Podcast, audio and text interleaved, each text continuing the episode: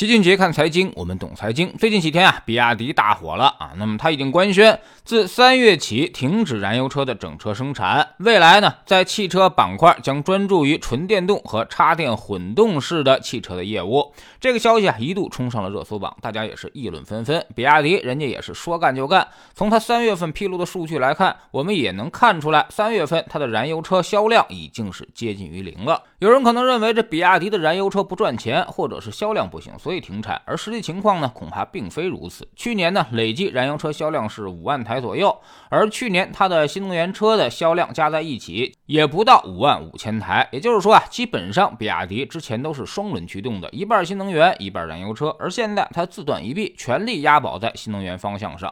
突然想到了那句广告词啊，那么是男人就要对自己狠一点，这比亚迪就是这样，为了更有前途的新能源业业务，主动的跟自己的过去说拜拜了，全力抢。跑新业务，从数据上来看，三月份它的新能源车确实是销量大增的，一个月销量十万台，超过了去年全年的数字。而今年累计已经销售了二十八万台，是去年全年累计的四倍以上。其中呢，插电混和纯电动成为了两大新的权重产品，三月份分别卖了五万台左右。其实呢，燃油车停产，很多企业也都公布了自己的时间表，比如著名的奥迪也要在二零二二六年停产燃油车，大众呢要在二零三三年到二零三五。五年退出内燃机市场，沃尔沃和福特以及奔驰也将纯电动的时间点锁定在了二零三零年。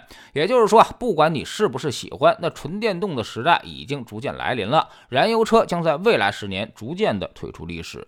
比亚迪官宣自己不干燃油车了，砍掉了自己一大块业务，于是呢，它就变成了一个非常纯粹的新能源车企业啊。资本市场不但没跌，反而大涨了，一天时间就涨了百分之八上去。这比亚迪的总市值已经接近了七千亿元啊。那么什么概念？呢？比亚迪已经相当于半个丰田，超过了大众和奥迪，现在已经是全球第三大汽车企业了。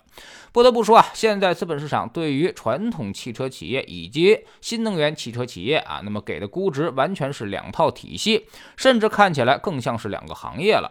特斯拉的市值已经高达了一点一三万亿美元啊，那么相当于七万多亿人民币啊，比其他的所有汽车企业加起来都还要高。但如果比较利润的话，其实特斯拉比第二名的丰田利润还要少啊，那么市值已经是丰田的五倍，所以二者几乎它已经不是一个东西了，甚至完。全不应该放在一起比较了。比亚迪之前呢也有两大块业务，老齐也多次的跟一些研究机构的研究员们交流啊，他们估值起来也是比较困难，通常要把燃油车业务和新能源车业务分开来计算。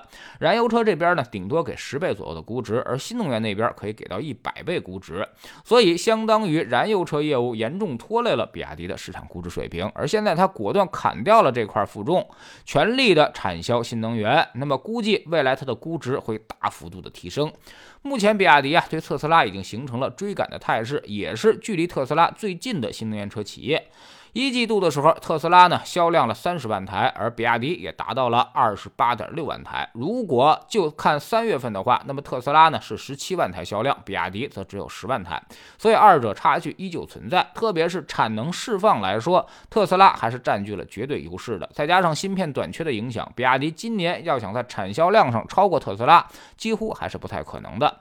但是呢，也许比亚迪并没有这个打算，毕竟自己才一千多亿美元的市值，和特斯拉人家一万多亿美元市值，足足差了十倍。能够靠产能和销量的追赶，缩小这个市值差距，对于比亚迪来说，已经是一个巨大的成功了。